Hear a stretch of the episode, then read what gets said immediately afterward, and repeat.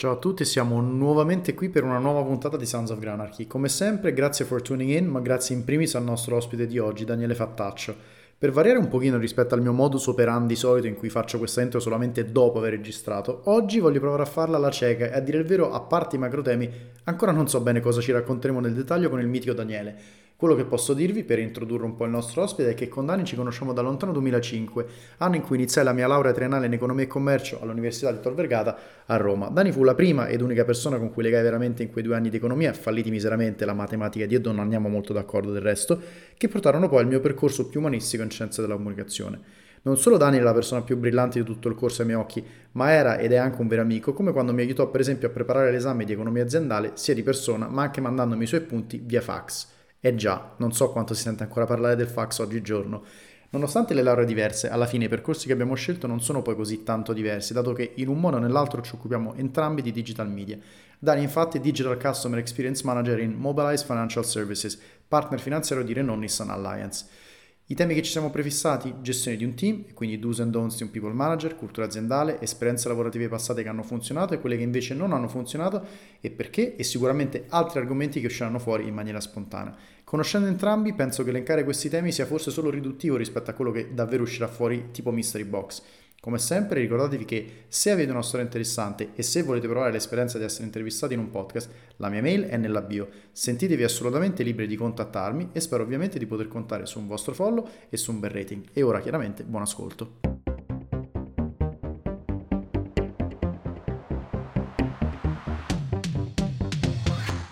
Benvenuti su Sons of Granarchy, il podcast di conversazioni vere come me e te. Inutile dire che se questo o altri episodi vi piaceranno e se vi hanno fatto fatturitate, spargete la voce, fatemi un bel follow e non dimenticatevi di darmi anche un rating. Se avete delle storie interessanti, contattatemi sull'email indicata nella bio. Grazie e ora buon ascolto. Ragazzi, allora bentornati a questo altro episodio di Sons of Granarchy. Siamo qui oggi con il mitico Daniele Fattaccio. Ciao Dani. Ciao Fra, piacere per me essere qui. È un piacere per me averti qui. È vero che si sente spesso nei miei episodi che dico un ospite molto in seguito, però in effetti noi ci siamo inseguiti a vicenda perché eh, Dani va detto anche uno dei primissimi e fide, fedelissimi supporter di questo podcast. Diciamo che su un episodio sì, uno no, mi mandi sempre un feedback, un commento e tutto, ed è anche una delle persone che mi ha aiutato e mi ha spinto anche a migliorare un po' l'audio. E, e poi ci siamo inseguiti dal duemilacinque alla fine, no? Cioè, esatto. pur, pur avendo fatto a un certo punto le nostre strade si sono divise a livello professionale accademico, però poi abbiamo sempre continuato ad inseguirci messaggi, cose, incontri volanti, rinascente, cose eh. verissimo, eh. verissimo, perché infatti come avrete sentito nella, nella intro poco fa con, con Dani ci conosciamo veramente da, da, da un bel bel po' di tempo, quando provai a fare Economia e Commercio e non andò così bene, ma quello abbiamo già detto nella, nella intro. Allora, Dani, diciamo presentati un po', raccontaci un po' cosa fai. Io l'ho accennato brevemente prima, però magari entriamo un pochino più nel dettaglio. Allora sì, io lavoro uh, come mh, Digital and Customer Experience Value Manager in uh, Mobilize Financial Services, che sostanzialmente è la banca del, del gruppo Renault che serve uh, l'alleanza Renault Nissan, quindi un po' di, mm-hmm. un po' di marchi, quindi noi facciamo i finanziamenti alle auto in sostanza. Okay.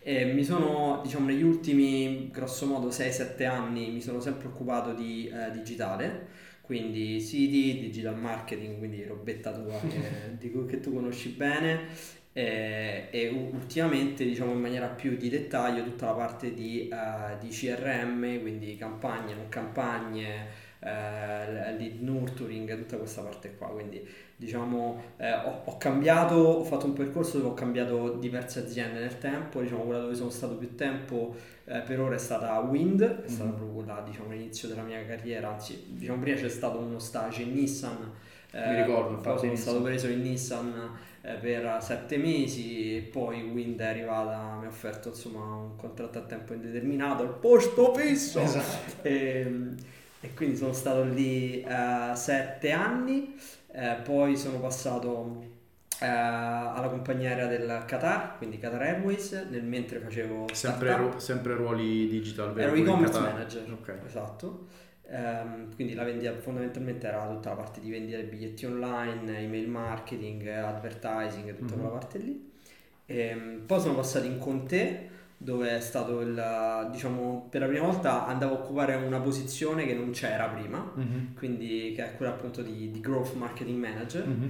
Eh, con te è modo assicurazioni, giusto? Esatto, mm-hmm. con te punto assicurazioni. Lì è stato divertente perché praticamente era una specie di uh, S M E trasversale all'interno del team Innovation, mm-hmm. quindi Conte aveva un, un gruppo che si chiama appunto InnoLab, uh, fighissimo, veramente divertente, dove, dove testavamo nuovi prodotti, quindi io ero un po' trasversale, mi occupavo della parte di digital marketing, ma con un approccio appunto growth, quindi un po' startuparo, test and learn, poco budget, poca spesa, molta resa, direbbe uh, il nostro Lorenzo Fiore, non so se te lo ricordi. Lo ricordo, certo.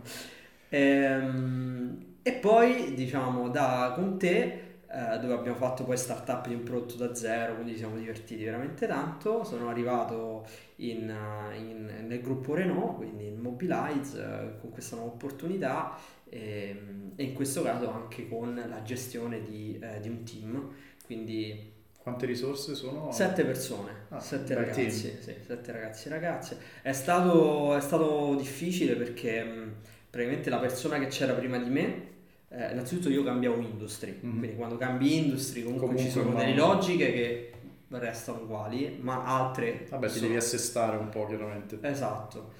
E poi eh, praticamente la persona che c'era prima di me c'era stata per due mesi o tre mesi e poi era andata via da due mesi, quindi loro per un mese e mezzo non avevano avuto nessun responsabile. Eh, quindi la, la cosa principale, diciamo il mio compito... iniziale, principale, ma all'interno praticamente del primo anno, anno e mezzo, è stato proprio quella di costruire il team, no? Perché prima erano molte, diciamo, erano isole, no? E da isole dovevi fare degli arcipelaghi, magari con dei ponti che potessero parlarsi tra di loro, eh, e quindi ho preso un po' di cose che avevo imparato soprattutto in, in, in Conte, ma anche dall'esperienza di startup. Scusa se ti interrompo, eri già, diciamo, già gestivi delle risorse, no. Cioè questa volta, in questo caso nel ruolo attuale che hai, è la prima volta che tu ti sei trovato a gestire un team? Uh, diciamo formalmente sì, okay. Nel senso che in, um, quando stavo in Qatar avevo una, una persona che lavorava come specialist insieme a me e, e poi quando ho fatto startup um, diciamo eravamo otto, in realtà poi sette diciamo effettivi e, e quindi già lì eh, ti trovi a, tra l'altro in una situazione ancora più complessa perché poi tutti amici, no? E quindi è anche un po' più difficile esatto. Gestire gli equilibri e, feedback, e quindi sì, no, diciamo questa è formalmente la prima volta ma in realtà poi diciamo c'erano state già varie, varie occasioni. Quali, diciamo, ad oggi qual è, la, qual è stata, adesso qual è stato, ce l'hai un po' spiegato la challenge più grossa quando sei arrivato, chiaramente no, cercare di collegare un po' questi isolotti, questi silos, ad oggi qual è la challenge più grossa nel gestire un team, nel gestire sette risorse che poi chiaramente sono sette persone diverse, ognuno avrà la sua personalità, c'è chi reagisce al feedback meglio, c'è chi reagisce un po' meno meglio, c'è chi le fa le cose come le vuoi fatte tu perché magari siete più affini, cioè c'è chi invece le prende completamente eh. diversamente, diciamo quali sono un po' le, uh, le, le cose su cui hai toccato, così, hai toccato due o tre cosine. Allora, um, secondo me, allora, io credo molto, l'ho raccontato pure ai miei, io credo molto un po' al, al mito della biga mm-hmm. rovesciato, cioè um, sostanzialmente eh, il, la biga c'è una, una persona che... Sì, io ero dovuto per chiudere. Cioè, ma okay. eh, ci risiamo, scusate l'interruzione. E quindi diciamo un po' questo il mito della biga, no? Il mito della biga c'era uno sulla biga che frustava quelli sotto. Mm. Ecco, io invece credo che il manager debba stare sotto, quindi la biga vuota, anzi o non lo so, diciamo la biga un po' all'azienda, no? E, e però il manager deve stare insieme al team a remare, anzi possibilmente deve essere il primo Della, della fila che deve appunto guidare, no, il team verso la giusta direzione, ma si deve sporcare le mani, quindi non deve stare lì nella stanza dei bottoni a, a premerli senza fare niente, ma deve essere eh, diciamo così eh, consapevole attore ehm, appunto che guida il cambiamento e guida eh, indicando la direzione. Ehm, la cosa secondo me più importante eh, su cui io penso cioè anche nella mia, nella mia esperienza sia quella che fa poi la differenza, mm-hmm. sia prendersi cura delle persone, dedicare il tempo alle persone.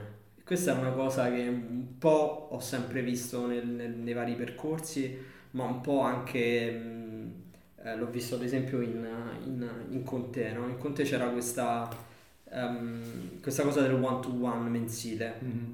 a volte saltava, però mediamente il one to one mensile col proprio manager si faceva E io ho capito che quello spazio lì era, è la cosa più importante che un manager, secondo me, deve fare, deve anche difendere da tutti quelli che provano a bloccarti il meeting. Poi parliamo di questa cosa del tempo, perché mm-hmm. secondo me è importante.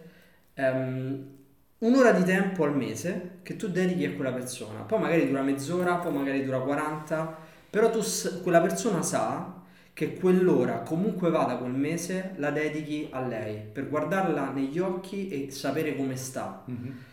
Non è che sto parlando di psicologia, certo. o chiaramente ognuno è, è professionista, magari forse più di coaching, quello sì, però è importante sapere come sta, perché alla fine noi passiamo la maggioranza del nostro tempo al lavoro, no? Io dico sempre che, cioè, bisogna alzarsi la mattina. Non ti dico contenti per andare a fare quello che fai, mm. ma lo dico contenti, cioè perlomeno sai che eh, c'è un team, c'è una squadra, c'è qualcuno che ti ascolta, qualcuno per cui valga la pena perdere tempo e qualcuno che ha anche da darti, ma anche da ascoltarti. Certo. No? E, e questo secondo me è l'aspetto principale, quindi dedicare il tempo ad ognuno, innanzitutto te per capire com'è l'altro. Mm-hmm. E poi piano piano anche te, come dici te, perché con quello che è più affine a te è più facile, con quello che è meno affine a te eh, ti devi, devi capire il suo punto di vista, no? Quindi ehm, c'era una formatrice eh, che ci ha fatto una formazione bravissima, che ci ha dato un po' la, la, la definizione di empatia. L'empatia è cos'è vero eh, per te per fare e dire ciò che dici e fai. Ok. Quindi se riesci a farti questa domanda ogni volta che parli con una persona del tuo team o con una persona in generale, non c'è che ci riesci, eh? Alle volte, soprattutto l'ultimo mese che non ce la facevo più, guarda, avrei basta, cioè proprio pam, saltavano le no, scherzi a parte. Però veramente cercare di capire cosa è vero per quella persona per fare e dire ciò che dice e fa ti permette di capire, vabbè, ma questo che storia c'ha? Quali sono Qual i è il suo background? Perché si comporta in questo modo? Ehm, ripeto, senza fare un percorso troppo psicologico, troppo approfondito, no? Però secondo me farsi questa domanda è quello che ti fa, ti fa sentire l'altro nella pancia e fa sì che anche l'altro ti senta nella pancia. E, e quindi poi ehm, e questo c'è stato in quest'anno, c'è stato un momento un po' più delicato, un po' difficile al lavoro, ha fatto sì che non è che, siccome quella difficoltà eh, era relativa solamente ad un verticale che si, di cui si occupavano due persone, in realtà non, non è stato così, cioè tutto il team si è unito, tutto il team si è unito, ha affrontato la, la problematica, ha proposto soluzioni e ne siamo usciti insieme, e questo per me è la più grande soddisfazione di tutte. Hai detto una cosa prima interessante, ovvero, prendendo la larga, è la motivazione per cui tu ti svegli la mattina, e mh, mi piace pensare che per, magari per persona A può essere il ruolo che ricopro, per persona B può essere eh, l'azienda per cui lavoro, per persona C può essere le persone con cui lavoro. Su questo mi sembra che siamo molto allineati, non che chiaramente, anzi, l'azienda per cui lavoriamo sicuramente ci piace, sicuramente siamo fieri e contenti di essere là dentro, però mi sembra anche ovvio che la cosa importante è sapersi trovare con le persone, con il team e con il tuo, con il tuo manager, perché alla fine dei conti, come hai detto te, una cosa che mh, diciamo, un grafico che ho visto un po' di tempo fa, forse su Reddit, non so, era la quantità di tempo che spendiamo con varie persone nel corso della vita. Allora tu parti che chiaramente quando sei bambino i genitori hanno il massimo del tuo tempo, poi diventano gli amici quando sei adolescente, poi chiaramente diventano i colleghi, e poi quando chiaramente vai in pensione ritorni, no, a compagni, a famiglia, a nipoti, quello che è. E questa cosa secondo me ti fa capire quanto sia veramente importante poi lavorare con persone con cui hai piacere di lavorare, che hai piacere di vedere. Cioè io oggi sono contentissimo di andare in ufficio perché le persone con cui lavoro, cioè, ci sto bene, me la fanno tagliare, come diciamo a Roma, eh, ci facciamo due risate mentre chiaramente si lavora e si pensa eh, in primis a temi lavorativi.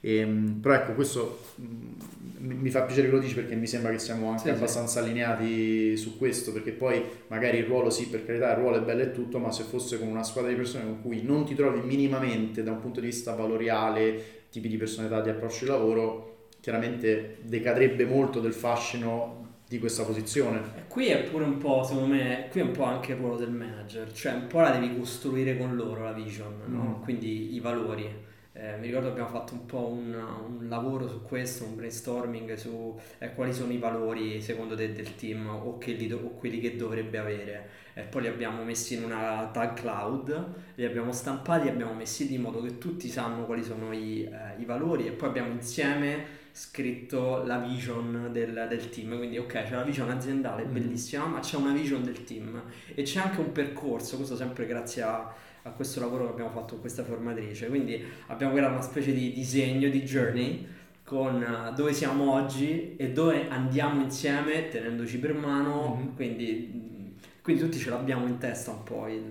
E questo è bellissimo anche che voi, diciamo, siete riusciti a farlo, l'abbiate fatto nonostante ci sia sicuramente una vision aziendale, i principi dell'azienda. Tutte le aziende come cultura aziendale, poi che siano lip service o no, comunque hanno i loro principi eh da, certo. da, da, da vivere, da, per cui andare a, insomma, a, a contribuire vi dicendo. Però è anche molto bello che voi siete trovati il tempo per fare questa cosa, diciamo, no, come se fosse dalla top vision aziendale qual è la calata. nostra, no, calata giù. Mm-hmm.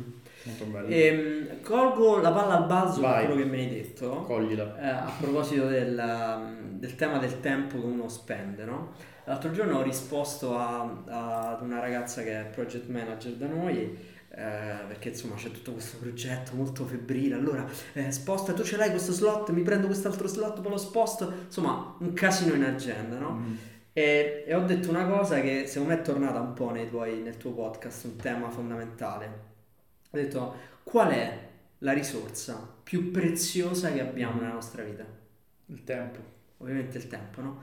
E questo forse l'avevo letto pure su un libro di Make Time di, di due ragazzi che lavorano in, in Google, che poi sono quelli che si sono inventati il design sprint praticamente, okay. O l'hanno raccontato, ma non so mm. bene che se è nato prima l'uovo o la gallina.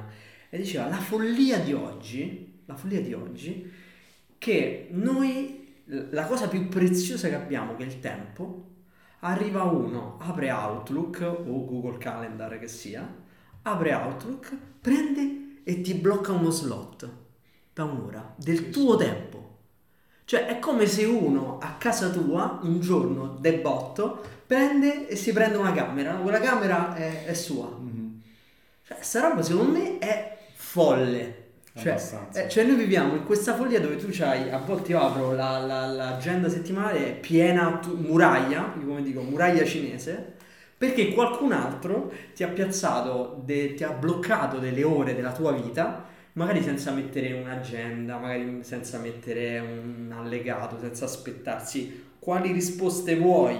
Sì, sì, cosa, esatto, cosa puoi ottenere da questo meeting. Secondo me questa è la cosa, in, in generale credo un po' tutte le aziende, cioè, avendo visto varie aziende più o meno questo avviene sempre. Vabbè, intanto fissiamo un punto di un'ora e poi... Sì, cioè, sì. Prima ragiona che cosa vuoi. Ed è un po' quello che dicevamo prima, um, insomma, chiacchierando sul coaching, no? Cioè, ah, voglio che l'azienda... Qual è il percorso che l'azienda ha in mente per me? Bello, ma tu, qual è il percorso che hai in mente per te? Questo, secondo me, è quello che fa la differenza. E cioè, molta gente non ce l'ha chiaro. Cioè, se, no, come si dice, no? Um, obiettivo, strategia, struttura, no? Mm-hmm. Però se non c'hai l'obiettivo davanti, no? È tutto il mare po'. È lì, la terra è qua, che facciamo? Lì, diciamo, provocazione nei confronti del, delle aziende, no? Penso a, a tutto, insomma. Eh, quanto di questo secondo te può essere anche, non in primis, perché la responsabilità in primis è della persona, come dici giustamente te, ma quanto di questo potrebbe e dovrebbe essere responsabilità anche dell'azienda di metterti a disposizione delle risorse, che sia una formatrice, che sia un coach, che siano delle risorse, chiamiamole, insomma, ambito psicologico di coaching, per aiutarti a capire questo? Perché io penso, noi, diciamo, abbiamo, eh, voglio dire una certa età perché sembra che abbiamo chissà quanti anni, però diciamo non ci abbiamo vent'anni, ma quando io ho iniziato a lavorare, non a vent'anni, un po' dopo, io onestamente non, non sapevo minimamente che cosa volevo, e le aziende a suo tempo, i centri media in cui ho lavorato, non è che ti mettessero a disposizione, c'era la, la helpline, nel senso, se a Londra, se hai dei problemi, oddio ti vuoi suicidare, esatto, ti puoi chiamare, cioè, in casi estremi, esatto, no? Però da un estremo all'altro, nel day by day che fai? Nel day by day di Francesco cosa vuoi fare così? assolutamente niente, ma proprio zero cosmico. E questo sicuramente, ci sono delle aziende un po' più all'avanguardia, altre meno, però secondo te quanto può essere anche, dovrebbe o potrebbe essere una responsabilità condivisa con il tuo datore di lavoro? Allora guarda, secondo me è fondamentale. Infatti eh, noi eh, quest'anno abbiamo fatto questo percorso di leadership con questa formatrice, secondo me bravissima, che per me, in, io l'avevo già fatto quando stavo in Wind, um, in Conte devo dire che avevo il, il mio responsabile che era un, eh, saluto ciao Fra, che era un, un fenomeno, quindi devo dire tanto di quello che, che io poi riporto mm-hmm. sul, sul team, tanto l'ho visto da lui. Però io sono d'accordo con te, cioè c'è una grande responsabilità dell'azienda. Io devo dire che questa risorsa, questo, questo corso che abbiamo fatto quest'anno, a me ha arricchito tantissimo e io ho trasferito, spero, tantissimo pure sui, sui ragazzi. Mm-hmm. È chiaro però che, uh, come tutte le cose, mh, bisogna essere umili, ma umili non nel, nel, nel senso moralistico, stu, mm-hmm. no, umilino, non la raccolto mm-hmm. su se stesso, no. Umile da humus, cioè humus è fertile, cioè tu è chiaro che il tuo semino, quindi quel corso, quella formazione sulla leadership, su come crescere le persone, può cadere su un terreno gagliardo, quindi bello fertile che appena prende boom fiorisce, oppure su uno che non gliene frega niente, quindi che però si trova lì perché è diventato leader, è diventato manager per, per comunque i suoi, i suoi meriti. Um, Io provo, cerco, eh, cioè secondo me è un valore proprio essere umili nel senso di fertili, humus, mm. proprio nel, nel farsi eh, fecondare da queste cose, perché, ehm, perché poi fai la differenza, cioè capisci qualcosa di più di te, permetti agli altri di capire qualcosa di più di loro mm.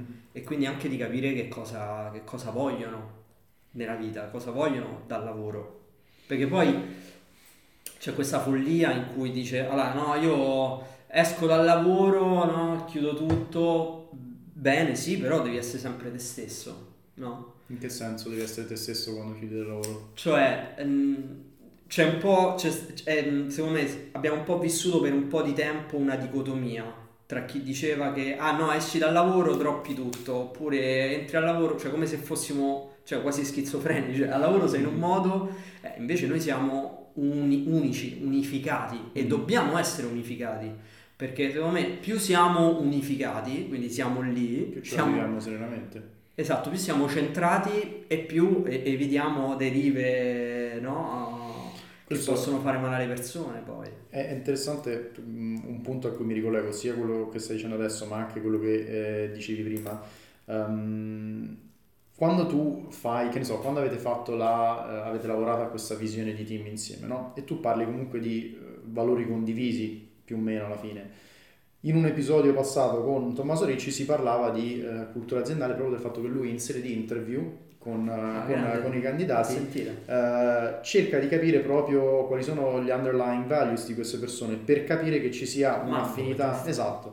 Vedi, è, una, è un vero ascoltatore, grande Dani, eh, per capire che ci sia una vera affinità, no? E lì, diciamo, punto valido che io devo dire condivido. Però mi è stato fatto un commento interessante da eh, un mio collega che se l'era ascoltato, ha detto: per carità, bello, interessante, ma in generale io ti potrei dire che un'azienda che mi chiede io in che cosa credo, quali sono i miei valori di qua di là, io potrei pure dire non sono fatti tuoi, io vengo qui perché ho determinati Mind your skills. Business, man. Esatto, io vengo qui perché ho determinati skills, mi avete chiamato perché ho una determinata esperienza, se poi io credo in A, B, C, D, E, F, a te teoricamente non dovrebbe fregartene niente, e anzi non sono neanche fatti tuoi, e anzi se proprio vogliamo esagerare, cioè teoricamente tu hai torto a farmi una domanda che potrebbe essere molto privata. Mm, non posso dire né che sono com- completamente in disaccordo eh, né che sono completamente d'accordo, perché io in primis a suo tempo a Londra eh, feci un, diciamo, un processo di interview per scegliere uno stagista, e mi ricordo che poi alla fine la persona per cui ho optato era la persona che era più affine a me, in cui mi sono un po' rivisto come valori, come modo di fare, come senso di fidelity e loyalty, quindi alla fine poi scegliamo sempre, no, un po' quello che ci viene più familiare. Però quanto è giusto secondo te, ehm, perché magari adesso oggi il tuo team ha piacere di farlo perché tu sei tu e perché hai creato un bell'ambiente, no? Però teoricamente ci potrebbe essere una risorsa validissima che dice sì, ma cioè, i miei obiettivi, le mie strategie di vita personale, fatti miei, fatti miei non c'entra niente con quello che io faccio qua nine to five, nine to five poi mm-hmm. relativo perché ormai nine to seven, nine to six esatto. esatto. Allora guarda, secondo me concordo, cioè mi piace molto questo, questo spunto, mm. um, anche perché poi un po' di persone sono, due o tre persone sono cambiate nel team, quindi poi ho visto un po' questa, questa diversità anche poi nel tempo, mm. in generale nel, nel percorso, no? Um, credo che la cosa più importante sia il rispetto, e rispetto non come la parola buzzword, bisogna mm. rispettare tutti perché però capire l'altro, questo fa sempre un po' parte di, di quel, diciamo così, di quella competenza interiore, di mm. quell'empatia, no? Soft di, quella, eh, di quell'intelligenza emotiva mm. importante, cioè capire l'altro dove può arrivare e dove se la sente di arrivare. Cioè ci sono persone che uh, non gli va, come dici te, di, uh, di esporsi mm-hmm. e bisogna rispettare anche quel non andare di esporsi, cioè quel fatto lì va rispettato. Questo però non comporta che siccome loro non vogliono esporsi allora tu non gli dai, tu devi continuare a dare, per me, consapevole che devi, perché devi annaffiare, lo devi fare perché ti va, ecco, mm-hmm. chiaro, per te non è che, cioè pure a me non è che mi va sempre, no? Cioè certo. ci sta, um, però lo fai per, perché, cioè a me mi dà proprio gusto vedere, sapere che st- stai provando perlomeno a dare qualcosa di buono alle persone, eh, e, e sbagliando, mettendoti in gioco. Io chiedo sempre a loro, vabbè, ma ho fatto qualche cavolata, eh, ho fatto, ho sbagliato qualcosa, come potrei fare meglio? Ogni sei mesi faccio una survey anonima mm-hmm. in cui gli chiedo, ma che dici, come potrei fare meglio, no? E poi la rivediamo tutti insieme. Mm-hmm. Anonima tra virgolette, no? no, no, però poi tanto da come scrivono non gli sgami, no, però scherzi a parte, però secondo me è, è un po' in questo senso il rispetto, cioè c'è chi non, cioè, nel passato mi è capitato, eh, però mi è capitato poi che mesi dopo, anni dopo, quella persona che lì per lì sembrava, no? Mind your business, io arrivo fino a qua. Però si è aperto anche lui, lei. Sì, oppure di botto ti dice, ah, ma lo sai che ho letto sto libro che mi avevi detto te in quel one to one. Quindi qualcosa volta. Dici poi di quello che dei, delle cento cose che cerchi di seminare, magari qualcosa poi ti, ti torna indietro. E in generale prima avevi parlato di un momento un po' difficile che c'è stato, non so se quest'anno o comunque insomma recentemente, e di come l'avete affrontato come team in generale, e questa è una domanda che eh, faccio spesso quando fa- facciamo questo tipo di conversazione. Ci sono stati dei momenti difficili di conversazione one to one, adesso non voglio dire momenti in cui eh, caro, caro tizio ti de- purtroppo l'azienda sta facendo licenziamenti e sono io a dovertelo dire, perché fortunatamente non è quello il caso, però dico, ci sono stati momenti in cui magari banalmente hai dovuto dare del feedback molto negativo a una persona e per come ti conosco, eh, sei una persona buona come il pane, muori dentro, porca miseria, dovendo dare magari un feedback negativo, perché per come sei te e per come ti conosco sei molto più contento di dare un feedback positivo. E probabilmente soffri un po' dentro l'idea che questo gliela de- glielo esatto, devo dire. Due schiaffoni glieli dico. Esatto. Ah, guarda, in realtà su questo devo dire anche, anche mio papà mi ha aiutato molto, eh, ma anche quel percorso che ti dicevo prima di formazione. Mm-hmm. Eh, cioè il feedback, allora, secondo me per, per un certo tipo di periodo c'era il feedback che era solo negativo, mm-hmm. quindi il feedback positivo non esisteva. Cioè, sì, una cultura, cultura aziendale dove il capo ti dico qualcosa solo se hai fatto male, se non fatto, dico niente vuol, vuol dire, dire che hai fatto status quo, sì. No, è il minimo che dovevi fare, sì, sì. Eh, invece al passare è una cultura dove il feedback negativo è, è visto male, perché spesso secondo me lo viviamo come era vissuto prima, cioè mm. il feedback negativo era la sfuriata senza senso, spesso sì, sì. molto italiana anche la molto italiana senso. Molto de panza mm. che non era fact based, no? No, invece l'idea è, e su questo il, ripeto, questo, questo corso è stato molto utile, è ok, parti da un fatto, mm-hmm. racconta il fatto e digli qual è la sensazione che tu hai avuto da quel fatto, mm-hmm. poi chiedi all'altro l'interpretazione, il suo punto di vista su quello stesso fatto, e poi prova a fare sintesi. Quindi nel momento in cui c'è um, un fatto oggettivo, a me mi è capitato quest'anno, um, nel momento in cui dici guarda ma qua che c'era scritto, oppure uh, è successa questa cosa, questa cosa ha fatto questo, questo e quest'altro. Eh, a me è sembrato, la mia sensazione è questa. Poi forse mi sbaglio, però. Esatto, cioè come a dire, non è che è chiuso, è sempre mm. aperto. Dici però il dato, no, un po' data, data driven, se vuoi. Il dato è questo, l'interpretazione del dato, mia sensazione è questa. Tu come la vedi? Mm. Oppure un'altra cosa fighissima che mi è capitato di fare è l'inversione dei ruoli. Okay. Cioè proprio ci siamo seduti e eh? poi ho detto ok, alzati, io mi alzo, mi metto al posto tuo e tu fai il colloquio come se fossi me. Questo sempre diciamo in sessione di feedback per sì. un determinato caso. Sì, esatto. Okay. E lì, e lì eh, questo appunto mi era stato suggerito e lì è stato, è stato fighissimo perché ho visto l'altro che era partito pronto sulla difensiva, no? Mm-hmm. Quando ha capito che invece si trova dall'altro lato e ha, e ha visto i dati, non, non, non riusci- cioè sapeva che qualsiasi cosa avrebbe detto in realtà la stava dicendo a se stesso. Sì, sì.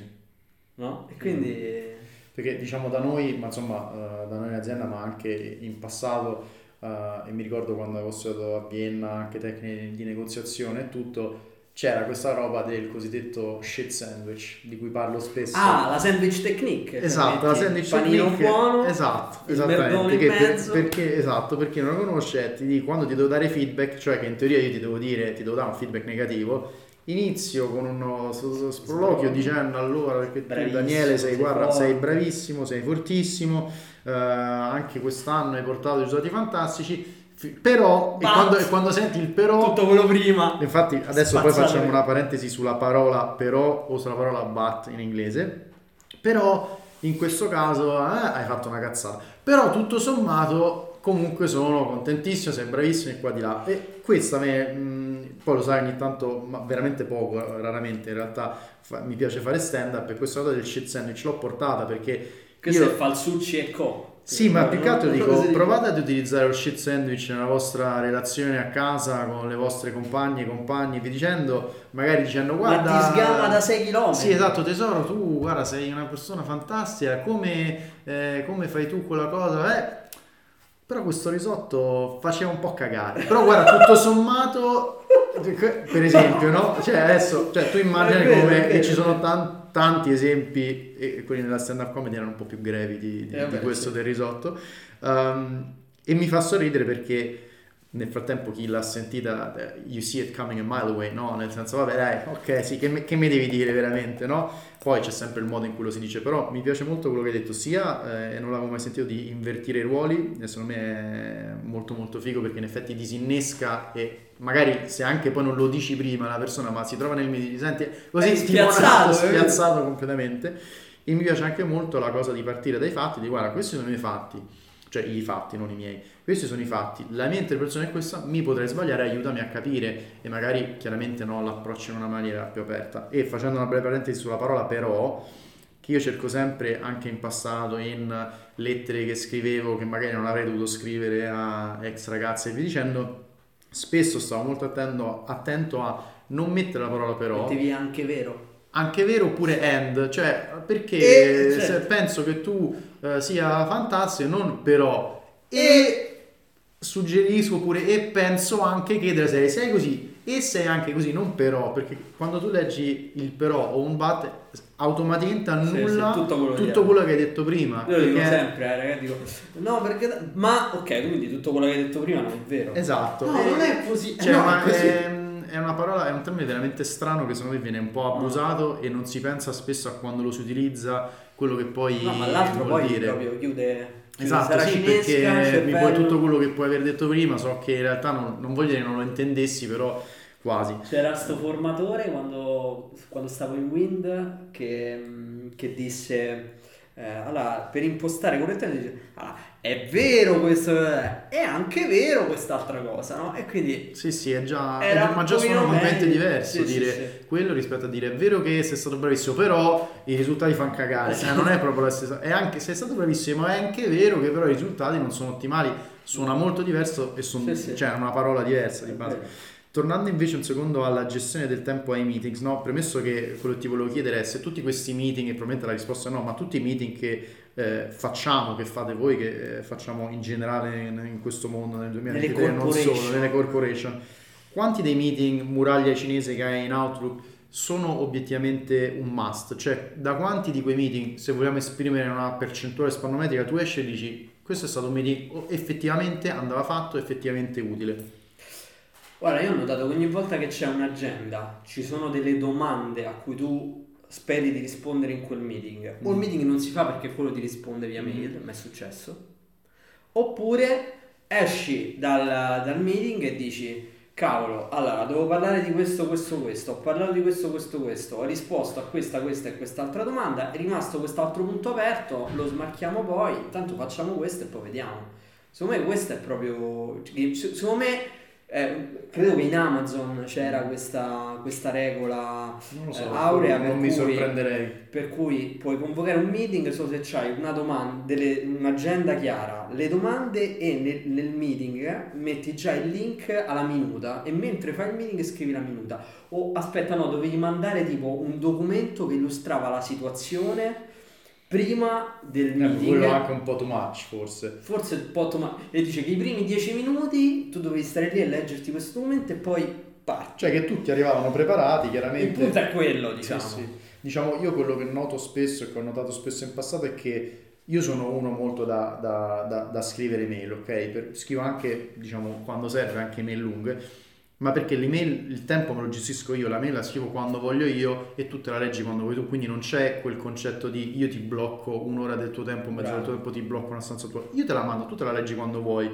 Io ho l'impressione che molto spesso... Uh, c'è un'avversità nel, nello scrivere email che siano un po' più lunghe del previsto e che quindi la gente per facilità, per comodità dice vabbè io ti blocco un meeting, poi in realtà se tu ti fossi preso dieci minuti mi potevi scrivere le domande o i punti o le risposte anche per email, perché un sacco di meeting che si fanno secondo me poteva si possono risolvere un'email. Potevano essere un'email, quella dovrebbe essere ma una maglietta, ma tu sei favorevole o contrario al pippone via mail? Perché a volte io sono favorevole, ma, ma allegato o nella mail? No, no, no, nella mail. Nella mail. Nella mail. Io sono favorevole perché secondo me è, un, è una gestione tua, nel senso che, premesso che è script a mano, quindi se sono cose ah, beh, importanti, certo, di struttura, di next steps, di punto uno, punto due, punto tre, io ti metto in condizione, scrivendo di pippone, che tu nel meeting non ti devi fare gli appunti, non ti devi fare la minuta, tu c'hai l'email e soprattutto hai la libertà, a proposito di fluidità, di gestione di tempi oggigiorno, di leggertela quando cazzo ti pare. Quello è il tema, eh, perché l'on and off che dicevamo prima, no? Anche tu dicevi no, allora io alle sei stacco, in realtà molto spesso, a seconda pure della cultura aziendale, non esiste più, ma io lo intendo in maniera positiva. Io non è che non, non lavoro praticamente mai il sabato e la domenica, è successo veramente eh, raro, insomma raro come cosa. Però io magari vado in palestra, il computer, magari quel giorno lavoro a casa, il computer ce l'ho ancora acceso, torno la sera alle otto, se c'è un messaggio, io magari rispondo pure una spizzadina, ma non, non è che lo sento come dovere mio, ma magari non, alle, non è una roba urgente, alle sei e mezzo, alle sette che sto andando in palestra non me la leggo, con tutta calma la tua mail me la posso leggere, mentre se tu mi metti il meeting... Scusa, allora, allora ti faccio due domande. Vai. Su questo, attenzione. Focus mode mm-hmm. e FOMO. Ok. Perché quella cosa che tu hai detto, vabbè, me la leggo dopo, no? Mm-hmm. Eh, quella è, c'è un rischio di FOMO, cioè magari dico, oddio, no, che, che ci sarà in quell'email, ci sarà una tegola, ma avrà risposto quella, oddio, eh? Nello stesso tempo focus mode, cioè tu sai che quella, quell'ora è quella della palestra, oppure quell'ora è quella dei meeting, mm-hmm. addirittura, ehm, non mi ricordo in quale libro, forse uno di Nir Eyal, eh, How to be Indistractable, mm-hmm. lui diceva perché le mail dobbiamo aprire, dobbiamo tenere Outlook aperto, mm-hmm. Word lo tieni aperto sempre, no, c'è un documento, lo apri poi mm-hmm. lo chiudi, no, lo apri solo se devi lavorare. Dice blocca, vabbè, lui secondo me è un po' estremo, cioè lui è per l'iperpianificazione dell'agenda, cioè blocca degli slot, sì, anche per, per parlare con tua moglie, sì, sì. Cioè dico vabbè mo magari, però lui dice è un esercizio che più che fai poi diviene naturale, mm-hmm. no? Perché lui dice blocca di che so, mezz'ora ogni tre ore per guardarti le mail, sì, dopodiché sì. chiudi Outlook. Dico, ah, ma come fai con Teams, quello che ti scrive? E quello, cioè, come gestisci tu? Questo è un po' un... Sì, sì, un pur parler. Esatto. Io di mio eh, sono bombardato da un miliardo di stimoli e lavoro bene così, nel senso, allora, a meno che non ci sia una grossa presentazione a cui devo lavorare, in quel caso magari annullo le notifiche anche della chat interna, non guardo le mail per un'ora o per quello che è e mi dedico alla presentazione o al lavoro concreto. Però molto del mio lavoro come ruolo commerciale è obiettivamente relazionale, quindi email e telefonate e video call. Quindi telefonate cellulare, qualcuno ti chiama, allora sì, guarda c'è questa, questa roba, la tegola, le cose, piuttosto che email, piuttosto che video call pianificate. Quindi molto è già pianificato, quindi io in realtà diciamo che se apri la mia schermata media c'è la chat interna nostra che è un po' come Teams, Uh, c'è l'email sempre aperta, c'è anche molto spesso l'email personale sempre aperta, devo dire non è che me ne arrivino chissà quanto, e c'è anche il WhatsApp aperto. E io lavoro così, mi rendo conto che molta gente dice no, allora no, WhatsApp lo apro solo a fine giornata, piuttosto che quello lo apro. Per me la definizione del, come diciamo prima, dell'on and off vale both ways, quindi se io non ho problemi alle otto di sera a rispondere a un messaggio sulla chat interna, perché non ce l'ho quel problema, e se è una cosa urgente e se tu mi stai simpatico ti rispondo, perché non vedrei perché no, diverso da se mi stai sul cazzo, no scherzo. Quindi se non vi rispo- cari ascoltatori, esatto, se non vi risponde Fra esatto, è perché gli state... Esatto, no no, rispondo, ris- devo dire su quello sono molto bravo a rispondere.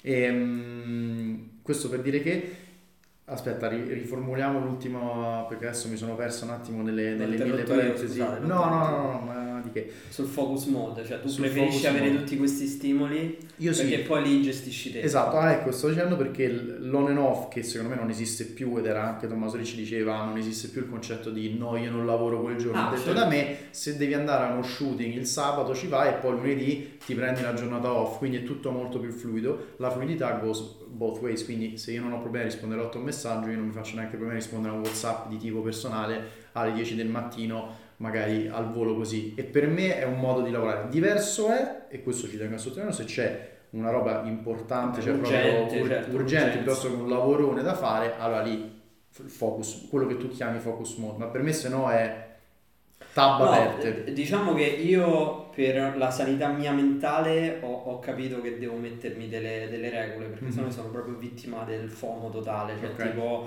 eh, chissà, sicuramente c'era quella cosa che aveva bisogno della risposta subito, no questo evento di digital marketing non posso non andare, no queste cose così, eh, quindi che ne so, io mi metto che dopo una certa ora eh, ok io ho scelto, innanzitutto ho scelto di avere il telefono aziendale e il telefono personale. Io ci ho provato e non sono riuscito. WhatsApp, io ho levato le notifiche, infatti mi odiano tutti, saluto tutti quelli mm. che mi odiano, perché io ho levato le notifiche, perché un po' avendo varie cerchie, un po' il lavoro... Sì, un miliardo di gruppi, però WhatsApp... Quindi io praticamente lavoravo, perché era un documento, presentazione,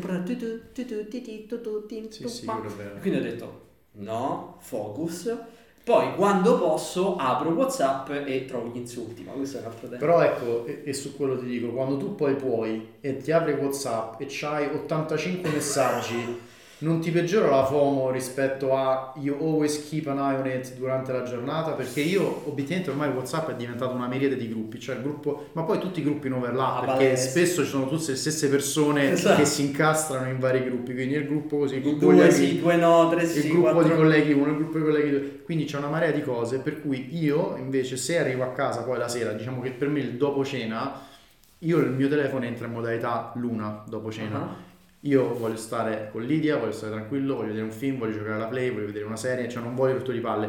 E l'idea che io magari ho ancora settanta messaggi non letti, di cui magari poi il sessanta per cento saranno cazzate, perché nella maggior parte dei casi nei gruppi a un certo punto... Oh regà, guarda quello! Esatto, no, così... Quello mi creerebbe un po' d'ansia, quindi un po'... Cioè la FOMO me la farei venire lì, dico, oddio santo, mo c'ho un miliardo di messaggi da leggere, invece io arrivo a fine giornata che... Ho letto tutto. Guarda, io non lo so, io ho provato una settimana, ho detto proviamo una settimana. Mm-hmm. Ho provato una settimana così, in effetti poi non è che arrivo mai a fine giornata, cioè ti capita che dopo quelle che ci dai due ore di focus, dai un occhio, sfoltisci un po' e, e, mm-hmm. e poi riparti. Un po' come alla fine non ce la faccio, ammetto, però come bisognerebbe fare secondo me pure con le mail, non è che devi stare lì con l'altro il capetto che appena arriva, pam, rispondi, sì, tipo, sì. tipo ping pong, no? Sennò sembra... Tu hai giocato a tennis, mai? Mm-hmm. Hai visto quando arrivava l'allenatore, il maestro col cesto di pallette da tennis e ti sparava le pallette addosso, no? E tu dovevi rispondere. È così, cioè alla fine quella è la percezione. E poi dai, anche secondo me, quando uno risponde immediatamente lancia anche un messaggio sbagliato a chi rispondi, perché poi si aspetterà sempre che tu nel giro di mezzo secondo rispondi. Bravo, invece io, pum, eh, quindi questa cosa a me m'ha, ti ha aiutato. aiutato. L'ho sempre un po' rubacchiata quella time management, make time, Nir Eyal. Sì. Però E, per ora funziona. Per ora sta andando bene. L'altra volta che parlavamo, ci siamo sentiti a proposito su WhatsApp. Infatti ogni tanto quando vado c'avevi la spunta singola. Dico, eh, ah, allora adesso o, o c'è un oppure non ha segnale, adesso io torno a segnale. Abbiamo capito qual è.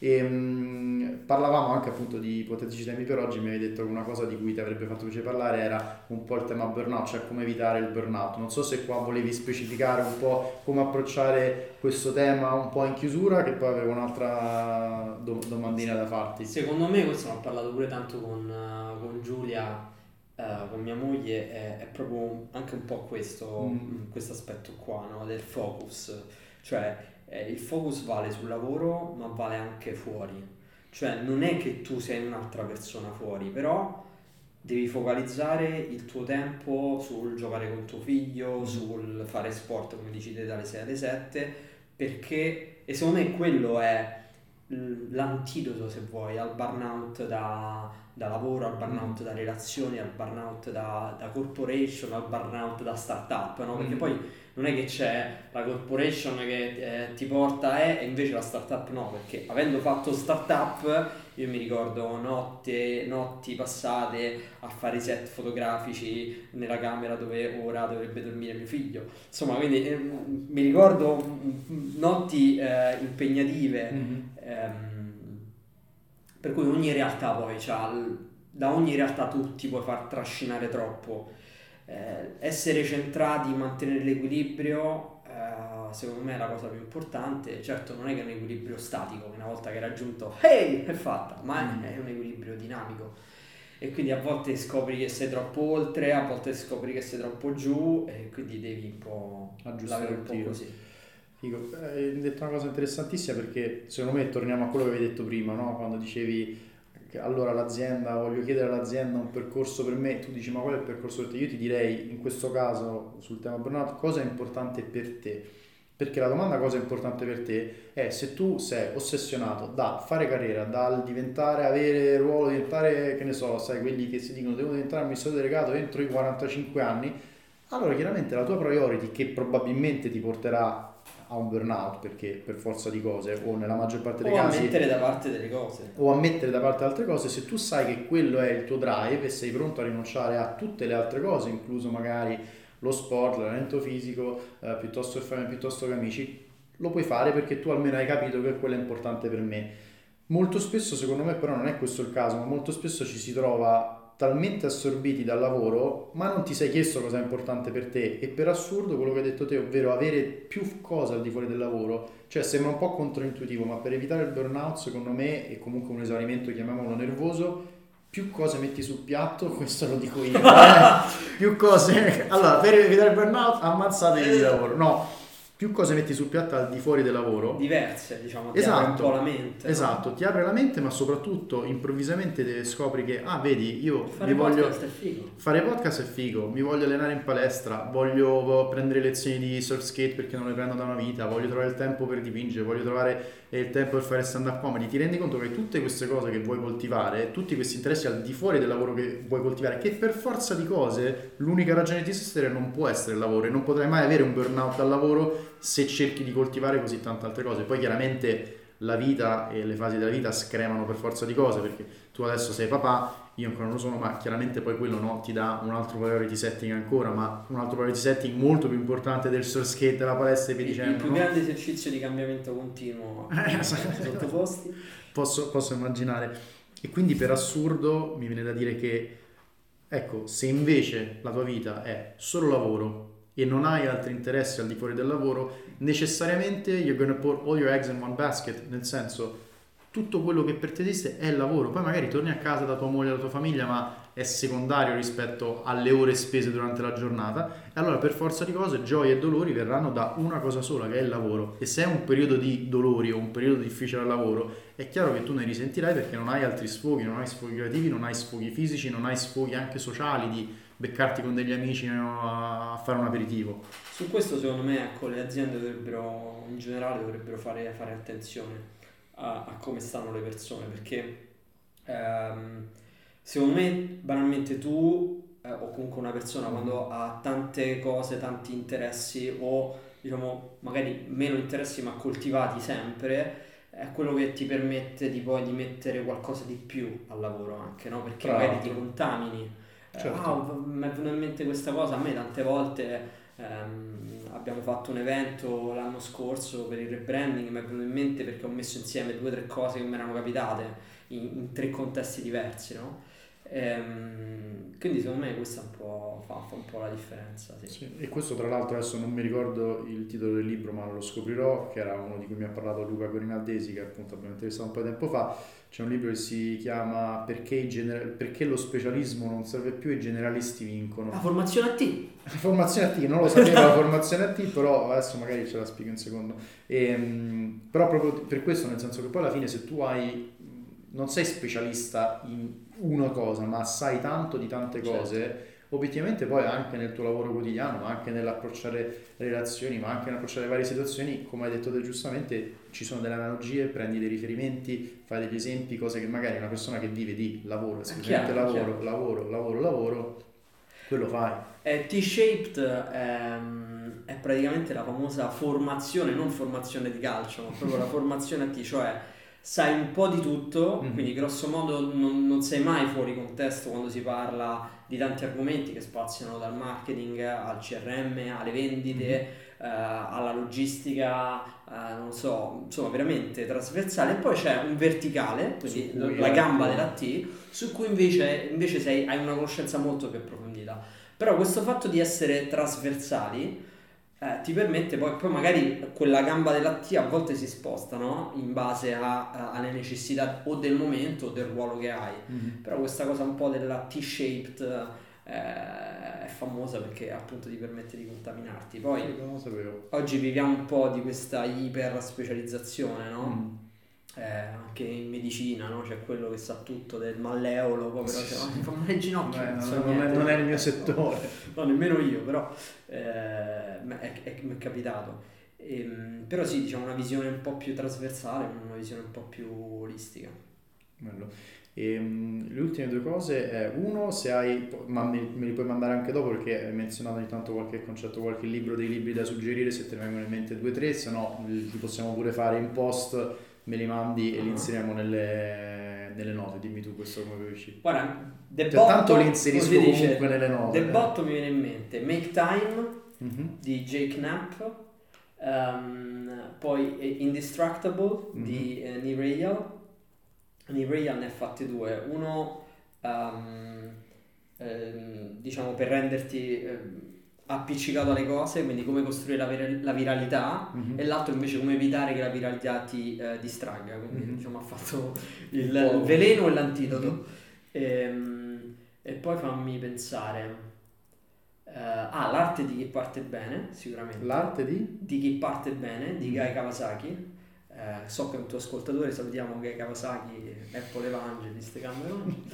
e, e l'ultimo Uh, la società um, la società delle performance, e questo è e questo non è male pure, non ne conosco, non li conosco, quindi super, e li inseriamo nelle note.